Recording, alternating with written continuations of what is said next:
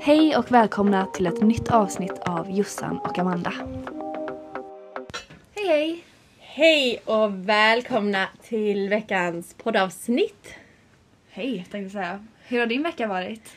Eh, den har varit betydligt, betydligt bättre än förra veckan. Vi har mitt knä är bra igen så att jag kan rida och köra på. Så det är jätte, jättebra. Hur Gud, har det varit själv? Det har varit bra. Vi har haft jättemycket att göra hemma. Eh, många lektioner. Många kunder har börjat eh, tävla nu. För fälttävlanssäsongen har Mm. satt igång. Och många av mina dressyrelever har också varit ute så jag har varit lite överallt. Har, åker du med dina elever på tävlingar också eller du är lite mer träningar och sådär under säsongen? Um, ibland åker jag med dem Ja. och ibland inte. Det beror lite på vart, vart de ska och om det är någon stor tävling eller om Mm. de vill träna på något speciellt. Men ofta så åker alla åt varsitt håll. Så, um, så de brukar få, vi, jag brukar köra en liksom lång dag med träningar dagen innan. Ah, Få in ja. allihopa och sen så... Ah, ja, nej, men vad bra, du förstår. Det, det är alltid så precis när du drar igång. Alla är så här jätte, alla måste vara på topp för första tävlingen och ha höga förväntningar och sådär. Men vad kul! Och hur går det med, med hästar, hästarna där hemma och sådär? De går bra, de går bra. Vi har haft solsken hela veckan så det har varit hur skönt som Ah, helst. Så det är helt underbart. Vi har precis, just nu sitter vi på Badgerstown igen. Ehm, och det är typ, det är nog nästan 20 grader. Det måste jag har vara 20 precis ridit en häst ute i bara t-shirt och jag är typ jättevarm. Ja, det är så skönt. Ah, våren Så har skönt. verkligen hittat hit, äntligen. Ja, det har vi, vi väntat på. Det så vad har vi. du för planer på tävlingar och sådär? Ehm, jag har eh, äntligen så ska det börja nu lagom i tid till att mitt knä faktiskt funkar igen. Så det är jätteskönt. Vi var ute förra helgen, Raffa, min pojkvän, red tre hästar på Gatcom. Och ehm, sen ska vi ehm, men sen ska vi iväg imorgon med ett gäng, fyra unghästar på en lite mindre tävling. Och sen nästa helg har vi ett par andra tävlingar. Vi ska på två olika tävlingar på olika håll. Och sen har Raffa sin första internationella tävling helgen därefter. Och sen ja, så rullar det på. Varenda helg Sen har vi. Gud, Varenda helg är det någonting. Så att det, det är kul, det är fullt upp och det är väldigt spännande också för Raffa har fått, fått ansvar att rida och tävla alla av Marks, Mark Todds hästar. När han, nu när han är, han är iväg i typ två månader. Så att det är jätte, jättespännande och det är väldigt kul att följa. Vi har varit med på Team Nya Zeeland träningar och sånt där som är jätte, jättekul och Gud, få vara med och se allt det. Så det, det har varit en väldigt rolig vecka med mycket, mycket nya möjligheter och lära känna nya folk och sånt där. Så det, Åh, det är kul. jättespännande. Mm, och själv då? Gud vad roligt. Min tävlingssäsong börjar ganska långsamt. Som sagt, jag håller på, att försöka sätta igång Mm, inför mm. förra året. Ja. Men eh, nu är vi nästan där så jag hoppas att det kanske blir eh, några små starter i maj kanske och juni. ah, Men vi får se. Vi får se hur det går.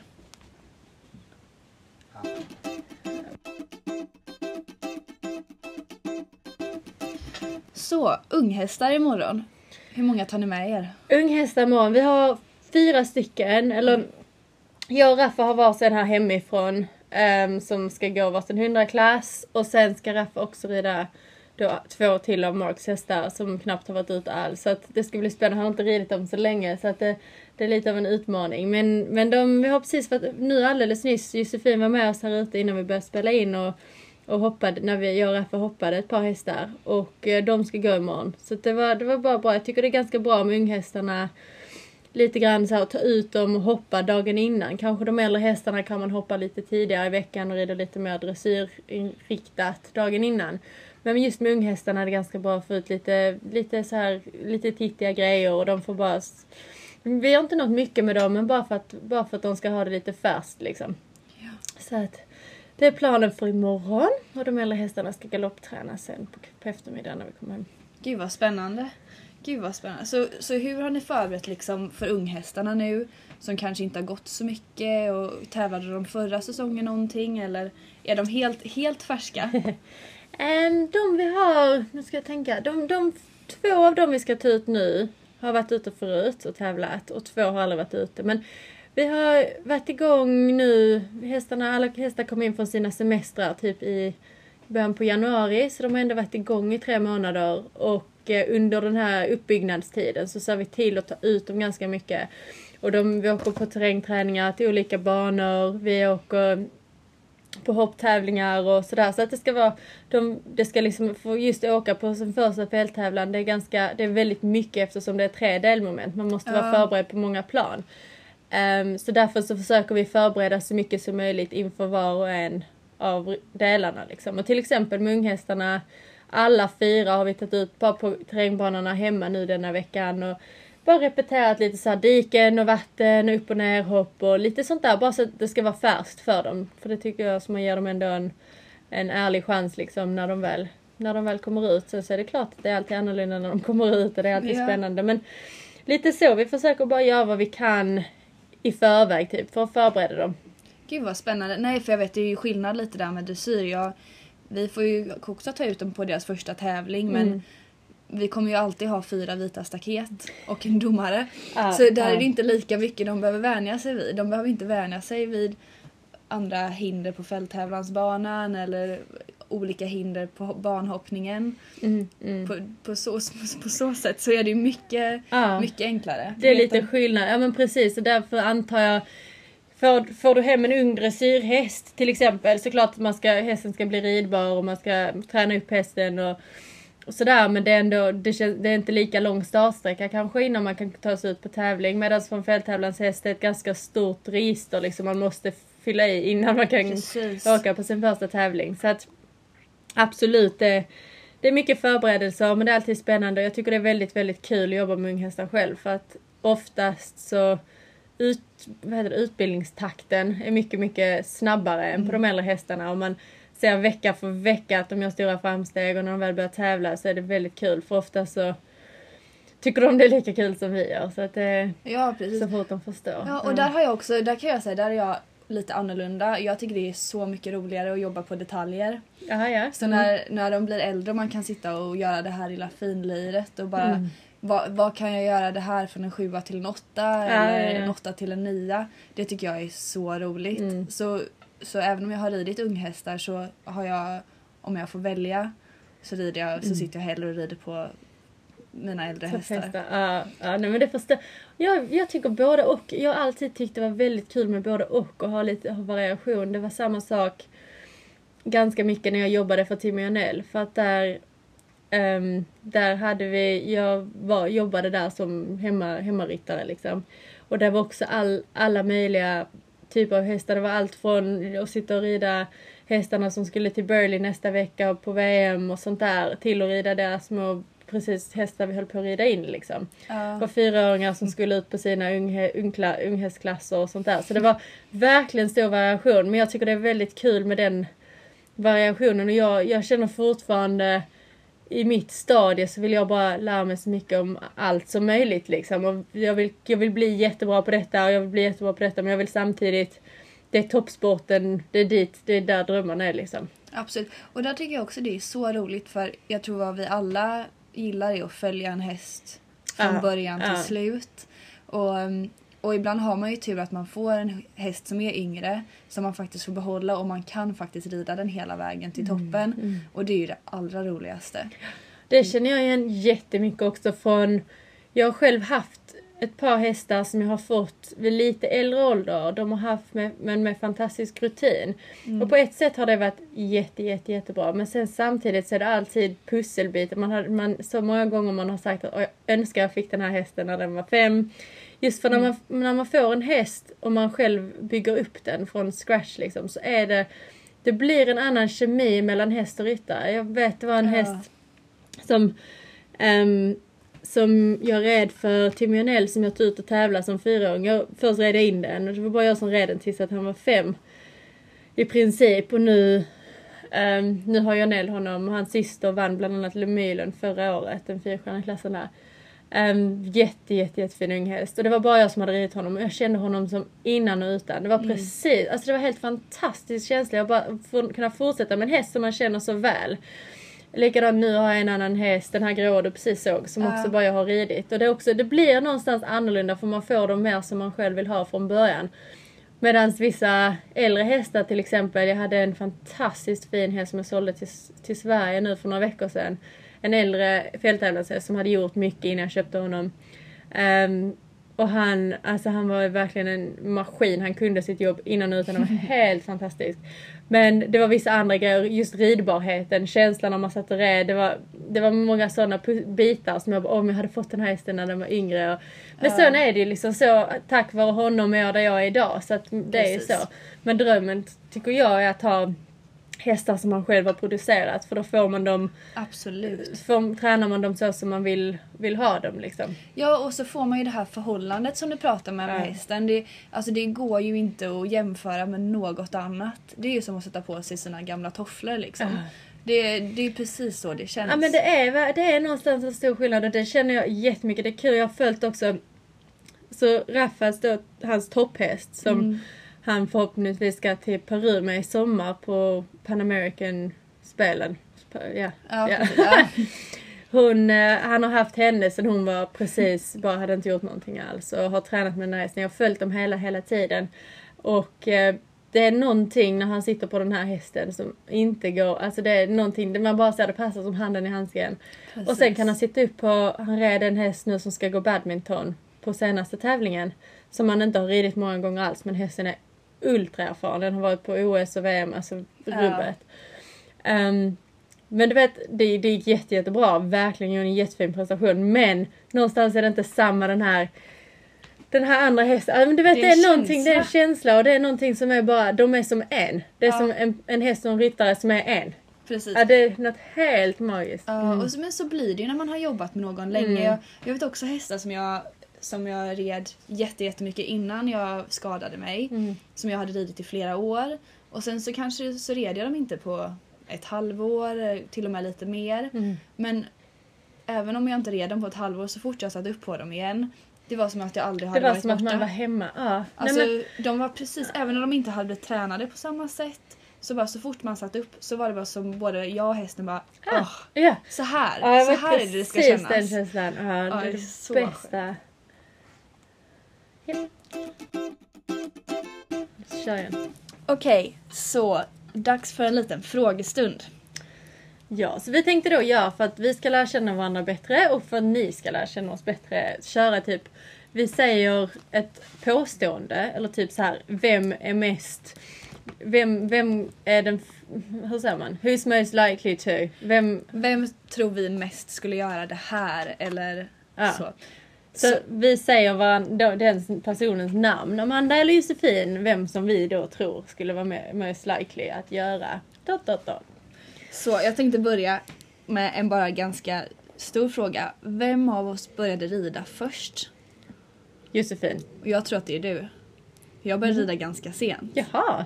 Jag eh, gick på ridskola men jag tror inte man fick börja ridskolan förrän man var nio år gammal. Va? Var gick du på ridskola? Jag har för mig det men jag, jag hade ridit lite på typ så här någon kompis shetlandsponny och vi hade åkt Ja. pulka bakom shetlandsponny Mm. när jag var liten. Mm. Ehm, men sen så började jag, jag fick min första ponny eh, året jag fyllde 14. Mm. Så jag började, jag började rida ordentligt ganska sent. Jaha, jag trodde du var typ född på hästryggen. Nej, Kom, jag, Du kommer inte från en hästfamilj alltså? nej. Nej. Nej. Och då, Ja. jag tänkte, jag vet att du också började på ridskola va? Aha. Det gjorde jag och jag, jag var tre. Jag tror man, man fick inte lov att börja förrän man var fyra. Men jag tror min bästa kompis var, jag tror det var något sånt. Nej, jag började rida när jag var tre på någon sån här shetlandsponnyridskola.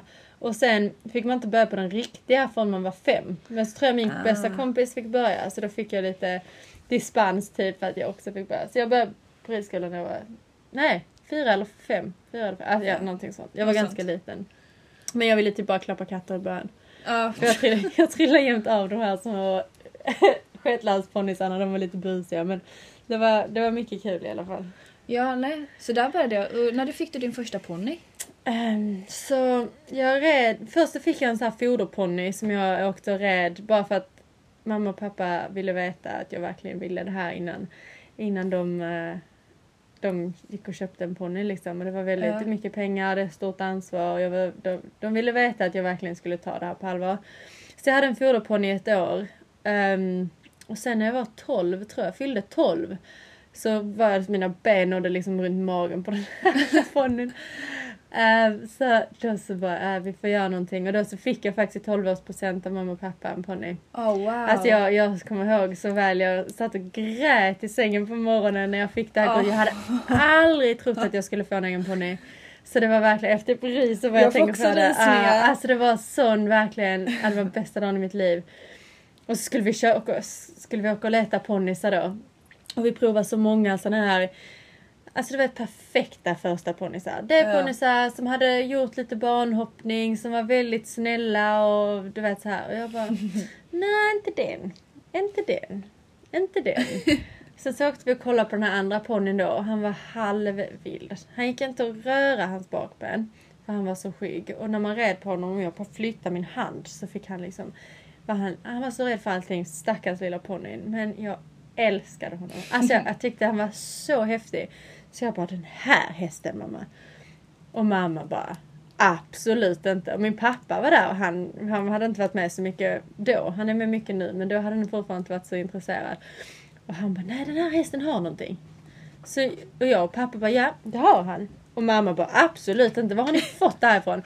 Så sa, skulle vi åka iväg på en, mamma bara, ja okej vi åker iväg till vår tränare då. Ta med hästen och, och prova på en träning. Och ehm, så det gjorde vi och försökte vi. Men hästen gick inte att lasta. Så han slä, sliter sig och typ galopperar ner på en jävla landsväg. Och men till slut kom vi till träningen och det gick fantastiskt bra och jag var lyckligast i världen och mamma bara "Åh, vad ska vi göra? Nu kan man ju absolut inte säga nej. Nej, så att vi köpte den här halvtokiga ponnyn men han var helt fantastisk. Och Jag lärde mig så mycket. Och jag trillade av en gång i veckan i bön för att han var, Ja. för att han var så skygg. Men det var ett jättespännande äventyr och jag lärde mig, jag tog kurser i så här horsemanship och sånt här. Och jag bara, jag ville förstå, förstå den här hästen och det var jättekul. Och han slutade som Sveriges bästa rankade ponny innan jag sålde honom. Så han var verkligen Wow. han, det var en fantastisk ponny men han var minsann inte lätt. Och, men jag tror det satte nog också en grund hos mig som ryttare och lite, och inte, inte djup så lätt och, och sådär. Nej det var, det var ett fantastiskt, en fantastisk resa med den här ponnyn så det var, det var väldigt, väldigt kul. Ja, och alltså sådana historier kommer man ju aldrig glömma bort. Jag, Mm. tror, jag tror alla som har någonsin fått en ponny eller något stort som de verkligen vill ha. Mm. Spelar ingen roll om det är en ponny eller Vad en hund är. eller en kattunge. Jag tror det här ögonblicket när ens föräldrar bara ja, så här ska vi Mm. göra. Eller typ om man vill åka på någon speciell semester. Mm. Alltså för jag kommer också aldrig glömma bort när mina föräldrar sa de hade inte sagt att de skulle köpa en ponny. De, de hade sagt att de skulle sätta sig på väntelista på stallplats Okej. när jag var ungefär 14. Ja. Och, ehm, men de var ju liksom helt säkra på att vi kommer aldrig få stallplats för vi var typ nummer 35 i kö eller Så det var någonting. bara så ett litet falskt hopp liksom. Det var, de, men, de, också, men för mig var det inte ett falskt hopp men för dem var det så här, men vi har definitivt några år på oss innan Ah, det här ja, blir ja. verklighet. Ehm, men, ehm, men jag kommer fortfarande ihåg, de, de, vi satte oss i bilen allihopa och mamma och pappa var så här, ja Josefin vi måste berätta någonting. Och alltså jag var, jag tror jag jag var så kall, jag kallsvettades, Mm. jag var så nervös. Tänkte, vad är det de ska berätta för mig liksom? Vad, vad är det här för något? Jag hade alla möjliga olika tankar Mm. ehm, om vad som skulle kunna hända. Mm. Och så de, Josefin, vi har fått en stallplats. Och jag också Åh. bara, jag bara, fortfarande blir jag så här alldeles röd. Jag bara grät, jag var så Ja. glad. Ehm, Alltså det är något, Det just, just det här med första ponnyn, alltså det är någonting som är verkligen, det var verkligen grunden till vem man är, alltså det är vem man är idag i sin ridning liksom. Och absolut. det har varit, jag kommer ihåg, bara såhär, när man gick på ridskola, man kämpade så hårt varendaste gång, man ville bara vara i stallet och det var verkligen alla andra på skolan skulle göra, mm, gå på massa andra aktiviteter och prova sporter men allt, allt som jag ville göra var ju bara att vara i stallet. Och sen när man fick det och ha sin egen häst och ha sitt eget ansvar. Alltså det var någonting helt magiskt. Där såddes liksom ett frö. Absolut. Mm. Och, men där tror jag också det jag, alltså jag tror fortfarande jag kommer ihåg namnen på vissa ridskolehästar. Ja men det är jag också. Och det- Silver kommer jag ihåg, han var jätteelak mot alla men jag älskar honom. Ja. Han red jag på Falsterbo Horse Show. Nej. Jo, det var någon sån där, jag kommer inte ihåg vad det hette, det var någon sån där ridskolorna skulle tävla mot varandra. Och så blev jag frågad om att få vara med då. Så jag skulle med på den här sura lilla ponnyn. En liten B-ponny var det. Silver hette han och jag fick rida på stora banan på Falsterbo. Jag tyckte det var, Oh, wow.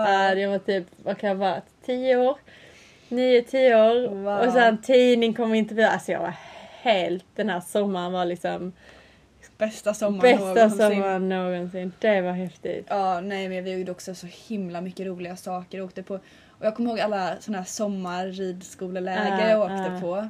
Och för att liksom få rida även på sommarlovet. Ja, precis, för det var det För som var det ju- värsta med sommarlovet, alltså ridlektionerna till slut. Precis, men en vecka så fick man i alla fall bo på ett stall. Och, Fodra på morgonen och ja, det var helt... Verkligen, jag hade ganska... Vi var ganska busiga när vi var små. Det tror jag också en grej. Jag tror det har varit också en fördel att inte mamma och pappa har varit så hästiga från början. Mm. Eh, För de har inte riktigt förstått riskerna. nej. Så att jag och min kompis då hade några ponnyer på ett stall och vi, vi var liksom där. Vi bodde där hela sommarna. Vi gick upp klockan sex varje morgon för att cykla till det här stallet och vi var där till, vi sov över och vi du vet vi gjorde så mycket, alltså nu när jag tänker tillbaka så bara, det kan inte vara så himla säkert allt som vi gjorde om man tänker jämfört med en ridskola liksom. ja. Men det tror jag också, att få lära sig hästarnas språk. Ja men lite grann. För att om man, om man hela tiden bara går efter regler och allt ska vara... Klart att man måste, det är farliga djur och man måste, det kan vara farliga djur. Men jag tror det är så viktigt att lära känna deras språk. För de är farliga om man inte förstår dem. Ja. Men det tror jag är väldigt viktigt när man börjar, börjar med ridning. Jag har, vet en hel del andra som har blivit hållda ganska hårt för föräldrarna vet om att, att det kan vara väldigt farligt med hästar och man ska vara försiktig och sådär. Och de, ofta tror jag det är större risk att man faktiskt råkar ut för en olycka om man går och är rädd runt hästarna. Absolut. absolut. Så det tror jag också har varit en väldigt, för min skull i alla fall, en väldigt bra grund att få lov att leka och få lov att ha kul och rida barbacka och ha galopprace. Alltså, Ja, ja, visst. och, och få lov att göra, eller få lov och få lov, det vet jag inte om, jag frågar väl inte någon om lov men Nej men det här, det här för busa och få ha kul och man får, man får lära sig att för, förstå hästarna lite bättre tror jag. Precis. Ja men det tror jag också är jätteviktigt Mm. för du vet vad det är ju det mesta som jag gör som tränare är ju att försöka lära elever och människor att kommunicera med hästarna. Mm, De mm, har ju redan sitt språk mm. och hästar har ett väldigt enkelt språk egentligen. Det är ju inte, ja men kanske ska vi göra Idag så känner jag här. inte riktigt så här. Nej, utan det är, svart så här, och vitt. ja eller Mm, nej. Så här, vill du göra det här? Mm. Ja. Vill du göra det här? Nej. Mm. Och vill de inte göra det, då får man säga, ja men skulle vi kunna göra det så här? Och då får man så här, kanske, ja Mm. men kom igen vi försöker. Men, ehm, men det är också så små, alltså så fina detaljer. Så där tror jag också, har man Mm. spenderat mycket tid med hästarna, då kan man liksom, då, man blir, Man kan känna det på Ja. det. Mm. man ser mycket små, små detaljer vilket är det viktigaste. För hästar de pratar mycket, man måste bara lära sig att lyssna. Ja, och det är en annan grej som jag tycker är väldigt fascinerande också. Jag tycker att det är väldigt, väldigt ofta inom ridsport som man ser otroligt liksom hårda hjälper och hårda mm, jättestora sporrar sitter i sidorna på hästarna och stora bett och Någonstans tycker jag också att om man bara, bara tänker på hästen i naturen, den kan känna en liten flyga som sitter på rumpan. Precis. Alltså de, de är inte okänsliga utan Nej. det handlar om att träna upp signalerna och förstå varandras språk och kunna prata med små, små signaler. Precis. Och det, det, är också en sån, det är också en sån fascinerande grej med detta att kunna vända en häst som är ett flyktdjur till att vara ens, alltså kunna prata sånt fint, alltså sånt fint Precis. språk med varandra. Det tycker jag det är liksom det som det är det som får ridning att bli en sån fascinerande sport tycker jag. Absolut, jag håller Mm. helt och hållet med. Okej, nu sidetrackar vi som bara Jag ska vi gå tillbaka säga- till våra frågor. Vi går tillbaka till frågorna.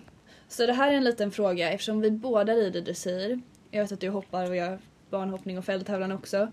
Men det brukar inte jag göra så ofta. Så att vi håller oss till dressyr nu.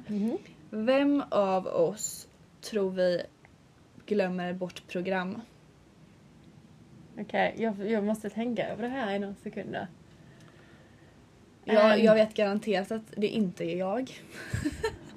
så jag, men å andra sidan så rider jag samma program hela tiden Ja, så det är inte så svårt. nej men alltså grejen är väl den, okej jag, jag, jag har väl glömt program någon gång. Det har väl hänt. Men alltså det, det har nog mer varit så att jag har trott att det har varit ett annat program.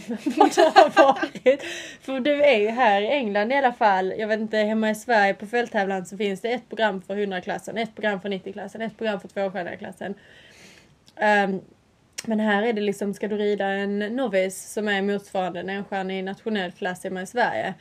Då finns det liksom fem olika program och sen finns det Ja. 500 program. Så det är liksom så. Hur många olika som Ja, helst. och det är olika på varenda tävling. Det är inte så att nej men nu är det dessa, eh, dessa, detta programmet nu utan det är verkligen alltid olika. Ja. Så okej, jag har glömt program. Jag har ridit, jag har så här någon gång har jag ridit kanske två program direkt efter varandra. Så ett har varit i en novice class, ett har varit i en intermediate. Och då är det liksom, kommer ni så bara höger eller vänster?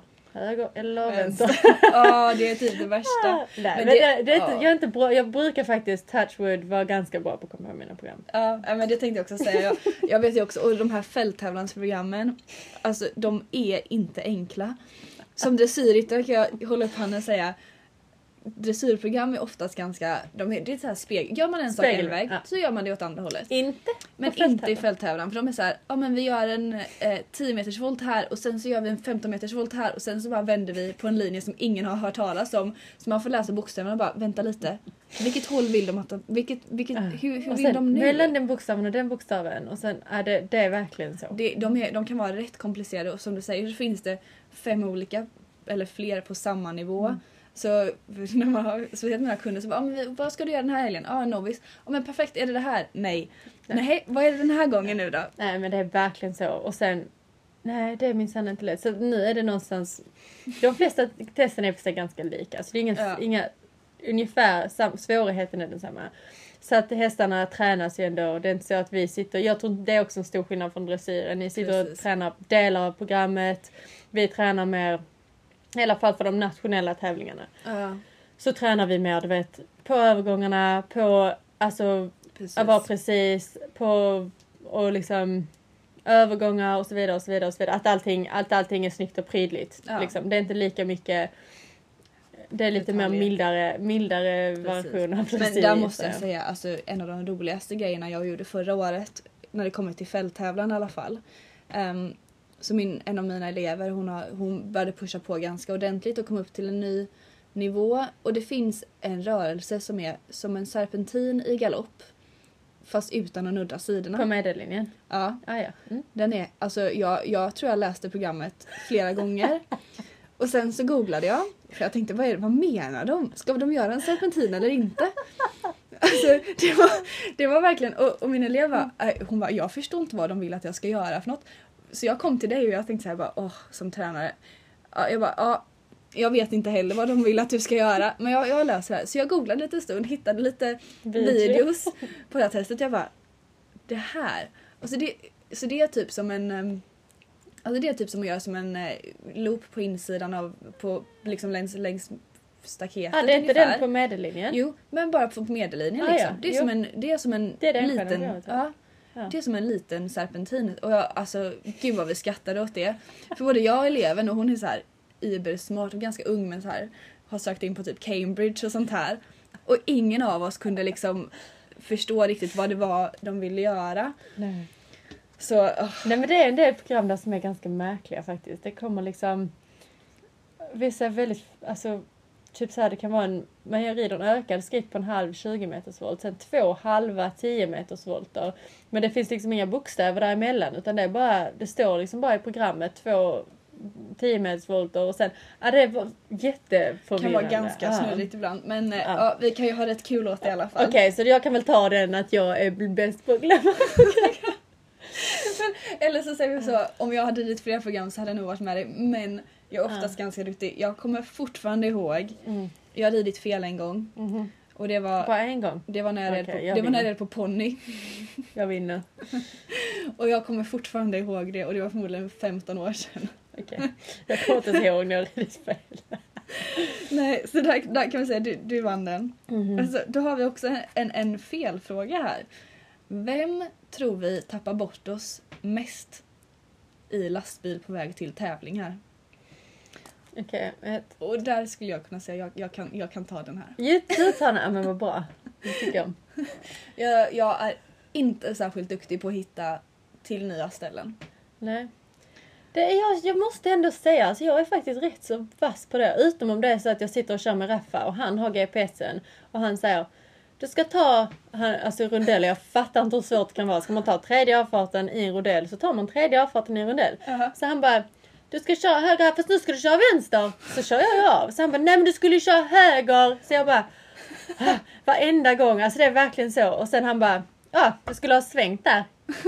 Så jag bara, men det kan jag hade kunnat säga det lite tidigare. Alltså varendaste gång. Så om jag kör själv så är jag väldigt duktig men eh, Ja. Ja, och där kan jag nej. säga, om jag, Det- jag, ja, om jag har kört till ett ställe förut, även om det var det är för typ sju år sedan, Mm. då kommer jag hitta tillbaka, även om det bara var en gång.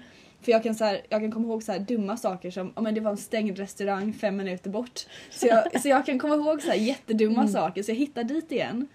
Men att hitta för första gången det är ingen Det höjdare. är jag ingen höjdare på. Vet du vad jag gjorde en gång? Nej. Så jag, usch.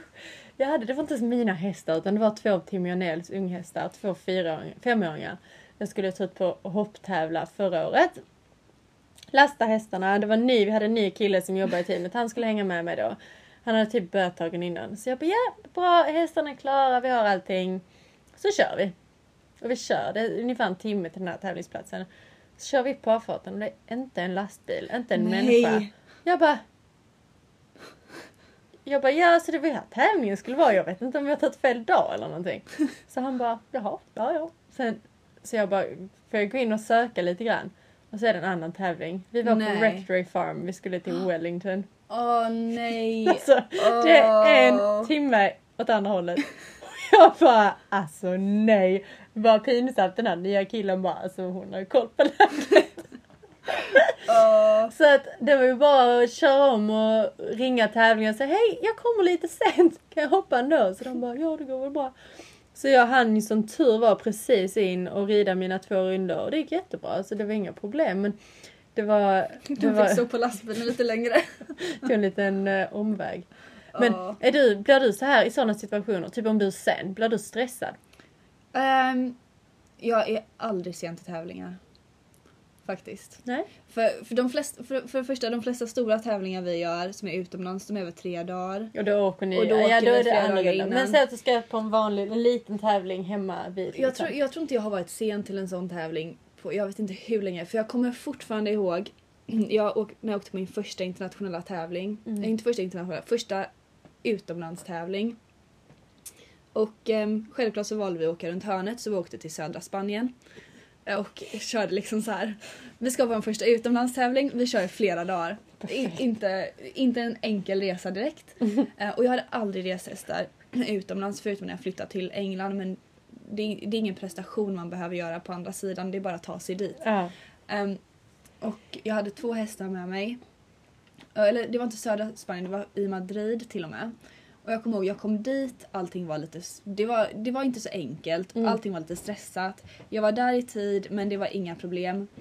Ehm, men jag kommer ihåg att när min mamma kom dit sen och för hon hade fått hjälpa mig med jättemycket över telefon liksom. Mm. För jag hade inte bokat boxar och det var det ena med det tredje. Det var massa fel som hade hänt och hon, var, och hon sa till mig att Josefin, om du inte presterar så gör det ingenting. Men om du inte presterar för att du inte har förberett dig ordentligt då kan du liksom, det, då, är, då är det verkligen på dina axlar. Mm. Och sen dess så kommer jag aldrig, jag har aldrig varit oförberedd till någonting. Mm. Och peppa peppa ta ett trä så har det inte gått så dåligt heller. Men Det jag ligger tror... jättemycket i det. Ja, alltså är man förberedd och, och jag vet många ska, har kanske har skrattat åt oss ibland för vi har kommit två, tre dagar innan Mm. vetcheck. Mm. Men jag har också haft en häst som är väldigt, väldigt het. Mm. Och ibland Det kommer varit- han av det lastbilen. ett krav? Ja. Ja, men han kommer av lastbilen och är liksom, det är som att Mm. flyga drake Mm. i ett tag. Och om han behöver ha två dagar för att lugna ner sig innan vetcheck för att vi liksom Mm. då får han ha två dagar och det gör, alltså det gör inte mig någonting. Men då vet jag att jag har gett min häst allt som han behöver för att kunna prestera. Mm. Han har kunnat få vara galen en dag och sen har han kunnat få vila en dag eftersom han blev trött eftersom han var galen. Mm. Och sen kan vi tävla. Och jag vet så många, jag har sett på så många tävlingar folk som har kommit, de har anlänt en timme innan vetcheck. Mm.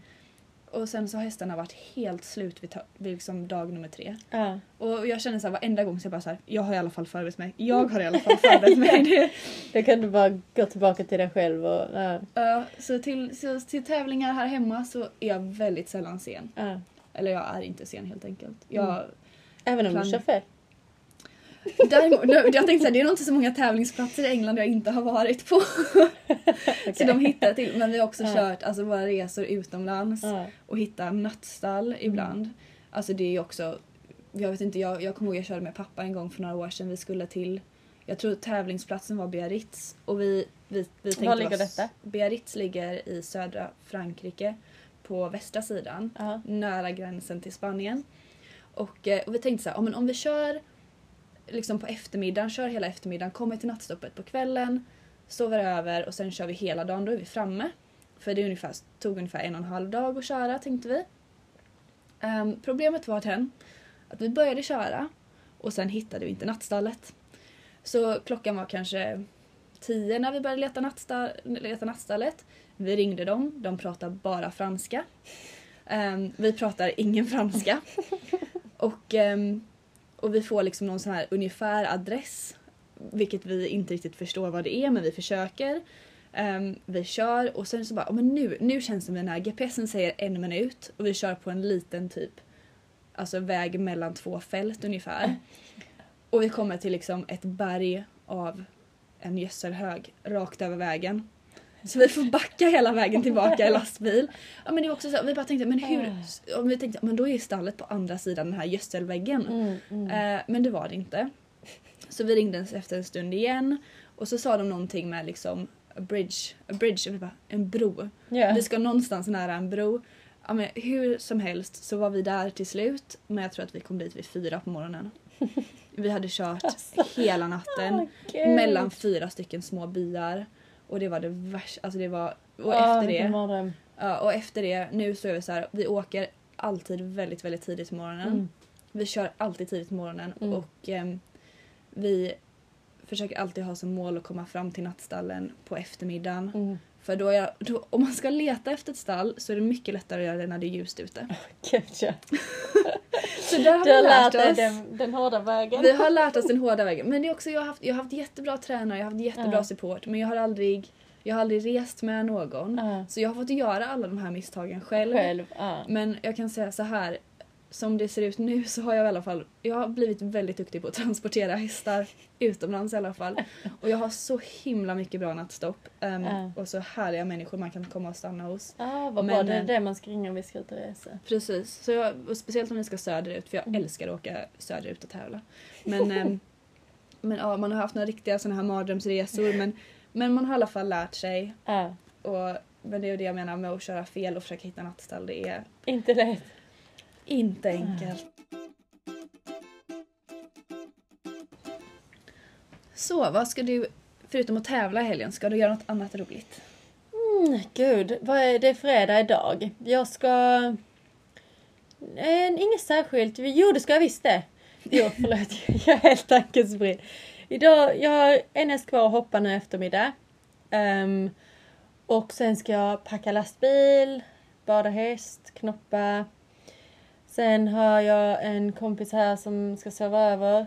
Och sen ska hon följa med på tävlingen imorgon och hjälpa till. Så vi ska väl grilla eller någonting som det brukar bli eh, efter vi är klara i stallet.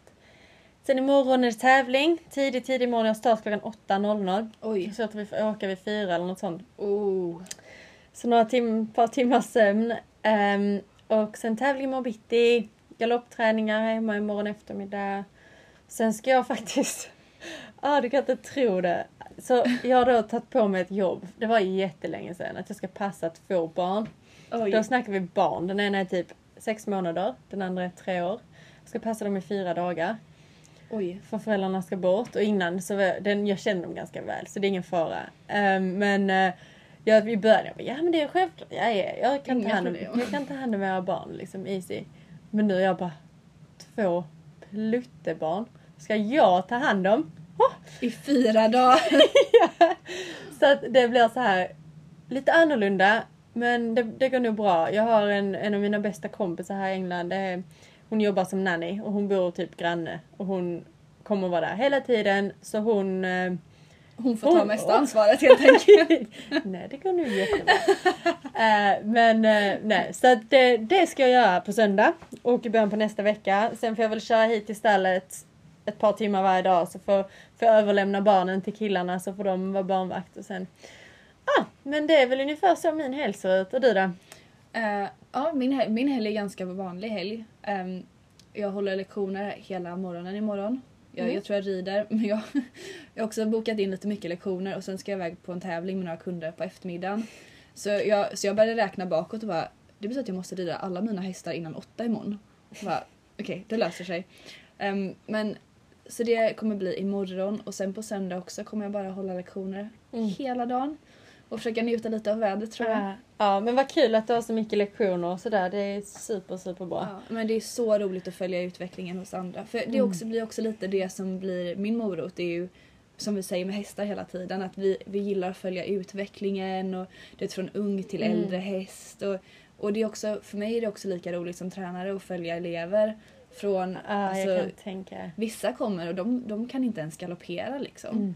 Mm. Um, och sen ser de ut och tävla. Det är också jätte, är jättekul, jättekul. att ah. följa deras, um, deras väg för jag tror med ridning är det ju Alltså det finns så mycket olika vägar att ta så det är jätte, jätteroligt att följa dem. Jag förstår, det måste vara jätte, jättekul verkligen. Du får komma hit och drilla mig lite någon dag på mina hästar. Vi kan ju, vi, vi, vi kör programridning. Nej, vi har fyra på det så det får du göra igen. Nej, jag tänkte mer såhär tia hela vägen. ja, det, jag, det, men det är jätteroligt. Jag, jag också, alltså, men sånt tycker jag är väldigt, väldigt kul. Jag, alltså, som sagt, jag hjälper jättemånga fälttävlans mm. elever och och det är mycket, alltså det blir ändå ganska stor skillnad. Många av dem tävlar lite dressyr på vintern. Men det är ändå att komma ut första, första gången på gräs. Mm. Det är alltid lika spännande att se hur kommer det här gå det här året? ja. Vi får se imorgon för min del. Ja men det blir jättekul. Lycka till så jättemycket. Tack snälla. Vi, hör, vi ses igen nästa vecka hörru. Det gör vi, det gör vi.